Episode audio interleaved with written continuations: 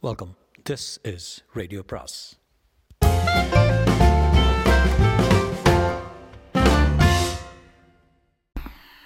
அனைவருக்கும் அன்பு வணக்கம். சுஜாதாவின் மற்றொரு சிறுகதை. சிறுகதையின் பெயர் பொய்கள். பொய்கள்.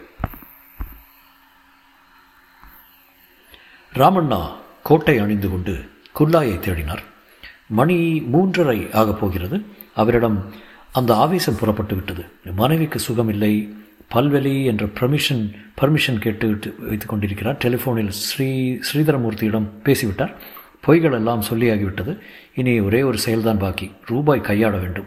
கேஷ் ரெஜிஸ்டரை இரண்டு மணிக்கே மூடியாகிவிட்டது. பெட்டியை பூட்டி பத்திரமாக சாவி பைக்குள் இருக்கிறது பெட்டிக்குள் ஆயிரத்து சொச்சம் ரூபாய் இருக்கிறது. கேஷ் புக்கிலிருந்து டேலி பண்ண வேண்டி வைத்தது. புஸ்தகத்தில் உபதிரவம் இல்லை. இடது பக்கமும் வலது பக்கமும் கூட்டல் கணக்கு சரியாக வரும். புத்தகத் தொகைக்கு பெட்டிக்குள் இருக்கும் தொகைக்கும் சரிபார்த்தால் தான் ஆபத்து. முந்நூறு ரூபாய் உதைக்கும் முந்நூறு ரூபாய் ராமண்ணாவின் மூக்குப்பொடி கலர் கோட்டுக்குள் இருக்கிறது. யார் பார்க்க போகிறார்கள்? நாளைக்கு காலை முதல் காரியமாக கொண்டு வந்து திருப்பி வைத்திடப் போகிறேனே. இன்றைக்கு சாயங்காலத்துக்கு மட்டும்தானே இந்த முந்நூறு? மேனேஜர் எப்போதாவது பெட்டியை திறந்து எண்ணி காட்டச் சொல்வார். அதுவும் ராமண்ணா இல்லாமல் அது நிகழ முடியாது. சாவி அவரிடம் தான் இருக்கிறது. ராமண்ணாவுக்கு அந்த ஒரே ஒரு நாள் மாலை மட்டும் முந்நூறு ரூபாய் தேவையாக இருந்தது. ராமண்ணாவுடைய லட்சியங்கள் குறுகியவை சிறியவை. அவை பெங்களூரில் சிட்டி இம்ப்ரூவ்மெண்ட் ட்ரஸ்ட் போர்டில் இப்போது பெங்களூர் டெவலப்மெண்ட் அத்தாரிட்டி ஒரு முப்பது முப்பதுக்கு நாற்பது மனை வாங்கி ஒரு நெருப்பு பெட்டி அளவுக்கு வீடு கட்டுவது. அந்த வாரியத்தின் கால் கால் கட்டிடத்தில் அறைக்கு அறை லஞ்சம் கொடுக்க வேண்டியிருந்தது. மூன்று தடவை மனு ஓட்டும் அவருக்கு அலாட்மெண்ட் ஆகவில்லை. லஞ்சம் கொடுத்தால்தான் வேலை நடக்கும் என்று சொல்லியிருக்கிறார்கள். ராமண்ணாவுக்கு அவரை விட இரண்டு மடங்கு- மடங்கு பெரிய மனைவி இருக்கிறாள். வீட்டுக்கு போனால் மனைவி தினம் தினம் அந்த மனையை பற்றி பேசாமல் இருக்க மாட்டாள். சொந்த வீடு சொந்த வீடு என்று அவரை அரித்து அரித்தே ராமண்ணா பாதியாகி போய்விட்டார். அவருக்கு வசுந்தரா என்ற ஒரு பெண் இருக்கிறாள். பீனியாவில் ஒரு சிறிய எலக்ட்ரானிக்ஸ் தொழிற்சாலையில் இணைப்புகள் செய்து ரூபாய் நூற்றி ஐம்பது மாதம் கொண்டு வருகிறாள். அந்த தொழிற்சாலையின் ஃபோர்மேன் ஒருத்தன் வசுந்தராவை சந்தோஷ் தியேட்டருக்கு அழைத்து சென்று மாடி மேல் உட்கார வைத்து ஆள் உயரத்துக்கு கிளாஸில் மில்க் ஷேக் வாங்கி கொடுத்து நீ என்னை கல்யாணம் பண்ணிக்கொள்றியா? என்று கேட்கிறான். அவள் கல்யாணம் பண்ணிக்கொள்வதாக இல்லை. இந்த விவகாரம் வேறு ஏதோ பண்ணிக்கொள்கிற வரை செல்லப்போவது பற்றி இன்றைய தேதியில் அக்கறை இல்லை. அக்கறை ராமண்ணாவை பற்றி. அவர் முந்நூறு ரூபாயை தம் அலுவலகத்து பணத்தில் கையாடினதுக்கு காரணம் மனையல்ல குதிரை ரேஸ் ஸ்ரீதரமூர்த்தி குதிரைக்கு அருகில் இருந்து டிப்ஸ் கேட்டு வந்து கொடுத்திருக்கிறான் இன்றைய ஜாக்பாட்டில் டூ ஃபோர் ஃபைவ் சிக்ஸாவது பந்தயங்களில் ஃபேவரட் வரப்போகிறது. ஏழாவது ரேஸில் சற்றும் எதிர்பாராமல் நெவர் சே நோ என்கிற தொத்தல் குதிரை வந்து ஜாக்பாட் சந்தர்ப்பங்களை பலருக்கு கவிழ்க்கப் போகிறது. எனவே ஜாக்பாட் விளையாட்டி விளையாடினால் லட்சம் வர வாய்ப்பு இருக்கிறது. மேலும் ஏழாவதில் புக்கிகளுடன் விளையாடினால் ஒன்றுக்கு ஐம்பது கூட கிடைக்க வாய்ப்பு இருக்கிறது என்று ஸ்ரீதரமூர்த்தி அவரிடம் ஏமாற்றியிருக்கிறான் ராமண்ணாவுக்கு அவன் சொன்ன விதமும் அவசரமும் நிச்சயம் ஏதோ ஞானம் உள்ளவன் பேச்சாகத்தான் பட்டது. எந்த பயல் மகன் என்னை கண்டுபிடிக்க முடியும்? ஒரு நாள் சாயங்காலத்துக்குள் முந்நூறு ரூபாய் எடுத்துக்கொண்டு அந்த ஏழாம் நம்பர் ஜெயித்தால் போதும். ஜாக்பாட் கூட வேண்டாம். மனைக்கு லஞ்சம் கொடுத்து விடலாம். வசுந்தராவின் கல்யாணத்துக்கு நிச்சயம் பண்ணி விடலாம். நான் தூர் வழியில் செலவழிக்க வா இந்த இந்த பணத்தை எடுக்கிறேன். எல்லாம் நல்லதுக்கு தானே ராகவேந்திர சுவாமிகளுக்கு மிச்சம் இருக்கும் பணத்தை கொடுத்து விடலாம். ஒரே ஒரு சுவேகா வாங்கி கொள்ளலாம். அப்புறம் சரஸ்வதிக்கு ரங்கநாதாவில் ஒரு பட்டுப்புடவை. எனக்கு இந்த கோட்டு பழசாகிவிட்டது. ஒரு புதிய கோட்டு. பஸ் எல்லாம் ராமண்ணா பணம் பணம் செலவழித்து கொண்டே இருந்தார்.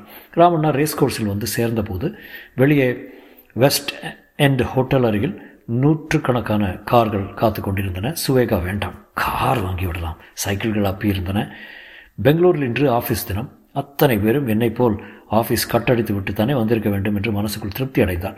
டிக்கெட் வாங்கி உள்ளே நுழைந்தார். சிகரெட் குடிக்கும் பெண்களை கடந்து புக்கிகளை நோக்கி நடந்தார்.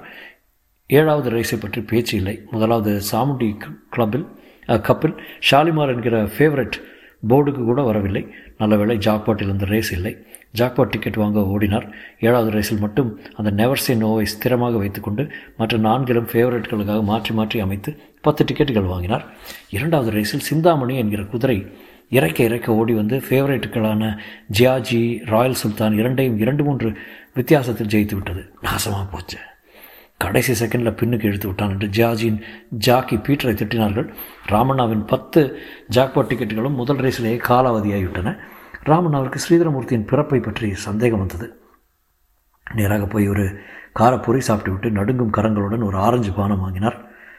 இனி பேசாமல் ஏதாவது ஏழாவது ரேஸுக்கு காத்திருந்து மிச்சமிருந்த பணத்தை புக்கியிடம் அந்த நெவர்சே நோவின் மேல் கட்டி விளையாடுவது என்று தீர்மானித்தார். ஏழாவது பந்தயத்தில் புக்கி ரூபாய் நோட்டுகளை திருமண திருண மாத்திரமாக மதித்து குப்பையாக டப்பாவுக்குள் அடைத்து கொண்டிருந்தான். நெவர்சே நோவின் மேல் தாம் கட்டுவதாக கடைசி வரை தீர்மானித்திருந்தவர். தமக்கு முன் நிறைய பேர் இருப்பதை இருபதுக்கு ஒன்றில் முன் மூன் ஃப்ளவர் என்கிற அசுவத்தின் மேல் கட்டுவதை பார்த்து ஏன்றி? என்று விசாரிக்க அவர்கள் அந்த குதிரை வருவதை விட இந்த உலகத்தில் வேறு சத்தியம் கிடையாது என்று ஒருமனதாக சொல்ல மனம் மாறி அந்த மூன் ஃப்ளவரின் மேல் தம் மிச்ச ரொக்கத்தை கட்டினார். மூன் ஃப்ளவர் ஆரம்பத்திலிருந்தே தயங்கி ஏதோ ஒரு திக்புறமையிலும் பழக்க தோஷத்திலும் ஓடி எட்டாவதாக வந்தது. ஸ்ரீதரமூர்த்தி சொன்னபடி நெவர்சே நோ வென்றது. பின் மாலை இருட்டில் ராமண்ணா திரும்பிய போது அவரிடம் இரண்டு ரூபாய் சில்லறையும் ரேஸ் புத்தகம் ஒன்றும் பாக்கி இருந்தது. புத்தகத்தை விட்டறிந்தார். பசி பிராணன் போயிட்டு ராத்திரிக்குள் முந்நூறு ரூபாய் புரட்ட வேண்டும். சீனிவாச ஐயங்கார் என்றே ராமன் அவரே எல்லி இஷ்டு தூரா? என்றார். சீரவ சீனிவாச ஐயங்காரிடம் பணம் இருக்கிறது. ரிட்டையர் ஆகி ஒயின் ஷாப்பில் கணக்கு எழுதி பத்திரம் எழுதி நெவர்சே நோவை போல பாய்ந்து சம்பாதிக்கிறார். பெங்களூர் தமிழர் தமிழ் கன்னடம் இரண்டுமே அவரிடம் பாடுபடும். திருப்பதிக்கு திருப்தி. சின்ன ஜியருக்கு சின்ஜியர். சேப்பு சேப்பாக பேத்திகள். அவசரமாக பணம் தேவையாக இருக்குது சுவாமி. அவரே நாளை சாயங்காலம் கண்டித்து வா திருப்பி தந்துடுறேன் என்றார்.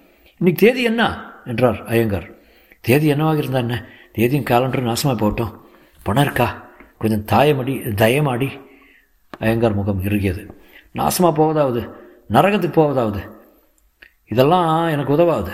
நான் ஒரு மரியாதைப்பட்ட கிராம் பிராமணன் நீ ஒரு பிராமணன் மத்வாச்சாரியார் சம்பிரதாயம் சம்பிரதாயம் ராகவேந்திர மடத்தின் அம்சம் வேதாத்தியானம் பண்ணுகிறவன் வாயில் வரும் வார்த்தையா இது? ஒரு காசு கிடையாது. போய் சேரும் என்று சீறினார். ஷெமிஸ்ரீ சுவாமி இந்த வார்த்தைக்காக உங்களுக்கு காசு கிடைக்காது. யுத்திராஜ மடத்தில் ராமையங்க ராமையங்கார் கூட்டு வட்டிக்கு கொடுக்குறாரு. அவர்கிட்ட போ. என் மூஞ்சி முன்னால் நிற்காத ராமைய ராமையங்கார் வீட்டில் இல்லை. கீதாஞ்சலி தியேட்டருக்கு சினிமா பார்க்க போய் சென்றிருந்தார். வீட்டுக்கு வந்து கோட்டை கழற்றி விட்டு குள்ளாயை எடுத்து தலையை துடைத்து கொண்டு கால் அலம்பி கொண்டு வந்து மனைவி கொடுத்த காராபாத்தை சாப்பிட்டார். காப்பி சாப்பிட்டார். சரஸ்வதி அவளுடைய தாயார் நகைகளை எல்லாம் அணிந்து இரண்டு மூக்கிலும் பேஸ்திரியாக நின்றாள். ஒரு வளையலை விற்றால் கூட போதும். இந்த குண்டுக்கு என்ன வளையல்? சரஸ்வதியே காஃபி சாப்பிட்டியா? எனக்கு வயிறு உபாதை.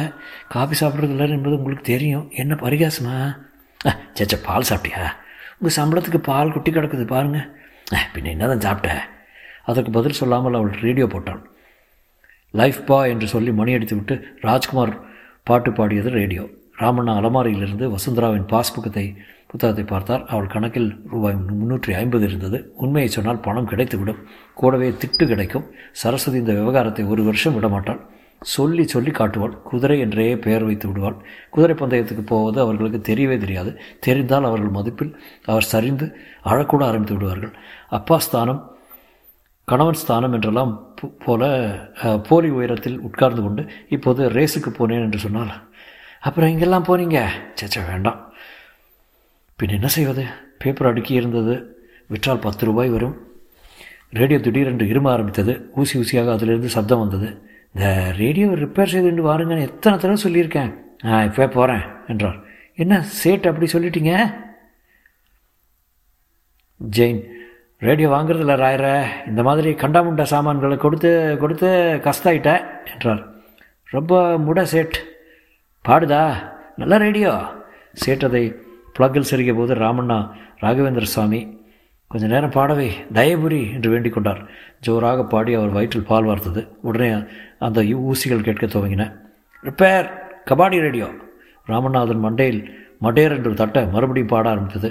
ஆவரத்தில் ராயரே போனால் போகிறது நாற்பது ரூபா தரேன் முந்நூறுரூவா கொடு சேட். சேட் காவி பயல் சிறிய தெரிய சிரித்தார். காவி பல் தெரிய சிரித்தார். முந்நூறு ரூபாய்க்கு புதுசு கிடைக்கும். அஞ்சு பேண்டு நாற்பது ரூபா. இல்லாட்டா எடுத்துகிட்டு போயிடு. ஐயே ஐயே என்று மற்றொரு சேட்டை கட்டிக்கொண்டு போய்விட்டார் ரேடியோவை ரிப்பேருக்கு கொடுத்து விட்டு திரும்ப வீட்டுக்கு வந்தார். வசுந்தரா தனியாக இருந்தால் மறுபடியும் வயிற்றில் பால். அம்மா எல்லி என்றார். கடைக்கு போயிருக்கா? வசு ஒரு சின்ன விஷயம். அப்பாவுக்கு ஒரு உதவி செய்வியா ப்ராமிஸ் என்ன சொல்லுங்கள் சொல்லாமல் என்ன ப்ரா என்னால் ப்ராமிஸ் பண்ண முடியாது என்று சிரித்தாள். பிள்ளையாக பிறந்திருந்தால் வரதட்சணை வாங்கியிருக்கலாம். இப்போவே அம்மாவை காப்பி எடுத்து எடை ஏறி கொண்டிருக்கிறாள் வசு வசு அம்மாட்ட சொல்ல மாட்டேன்டா இந்த விஷயத்த உன்னிடம் சொல்கிறேன் சொல்ல மாட்டேன் சொல்லு. எனக்கு பணம் வேணும் அவசரமா. எவ்வளவு? முந்நூறு எதுக்கு? மறுபடியும் நிஜம் சொல்ல ஒரு அவகாசம். என்ன ஆஃபீஸில் டெல்லிக்கு அனுப்ப போகிறாங்க சூட் தச்சுக்கணும். எப்போ அனுப்ப போகிறாங்க உடனே. இது அம்மாக்கிட்ட ஏன் சொல்லக்கூடாது? அவகிட்ட சொன்னால் எதுக்கு டெல்லி? சூட்டெல்லாம் வேணுமா? அப்படின்னு சொல்லுவா. வார்த்தை வளரும். கல்யாண சூட் இருக்கே ஒன்றுது அது சின்னதாக போச்சு. வசுந்தரா உள்ளே போய் அவர் சூட்டை எடுத்து கொண்டு வந்து எங்கே போட்டு பார்க்கலாம் என்றாள். சரியாக தான் இருக்குன்னு நினைக்கிறேன். பட்டனே இல்லை. பட்டன் தைச்சி தர்றேன். போட்டு பாறேன் இன்னும் சூட்டில் பார்க்க முடியல இருக்குது. உங்கள்கிட்ட முந்நூறுரூவா பணம் இருக்கே வசு. பாஸ்புக்கு பார்த்தியா? அதில் என்ட்ரி ஆகலை. வீட்டு செலவுக்கு இருநூற்றம்பது எப்போ எடுத்தாச்சு. நீ போட. ராமண்ணா சூட்டை பொத்தனை கீழே போட்டார். பக்கத்தில் சரஸ்வதி குரட்டை கேட்டது. ராமண்ணா மலங்க மலங்க விழித்திருந்தார். என்ன பண்ணுவான்? சஸ்பென்ஷன் பண்ணுவானா? ப்ரைவேட் கம்பெனியாச்சே டிஸ்மிஸ் பண்ணி தொலைச்சிடுவானா படுத்திருந்த கட்டிலை அக்காக்காக கழட்டி விற்றால் எவ்வளோ கிடைக்கும்? ச்சே என்ன புத்தி பேதளிப்பு. ஜெயிலுக்கு போயிடணுமா? முந்நூறுரூபாய்க்கு ஜெயிலுக்கு அனுப்புவாங்களான்னு? நாளைக்கு இன்னொரு நாள் இருக்குது மேனேஜர் எப்போதாவது கேஷ் வெரிஃபிகேஷனுக்கு வருவார். மாதத்தில் ஒரு தடவை போன தடவை இருபதாம் தேதி கூப்பிட்டாரு. இன்றைக்கி ஏழு. ஏழாம் நம்பர் குதிரை. ஏழாம் number race. Come on Moon Flower come on Moon Flower நாளைக்கு நிகனேச்சர் நாளைக்கு மேனேஜர் வர வரமாட்டான்னு நினைக்கிறேன். பதினெட்டாம் தேதி தான் வருவான். இன்னும் பதினோரு நாள் இருக்கிறது. அதற்குள் முந்நூறுரூபாய் புரட்ட முடியாதவன் ஆண்மகனா இரண்டு நாட்கள் போதும்.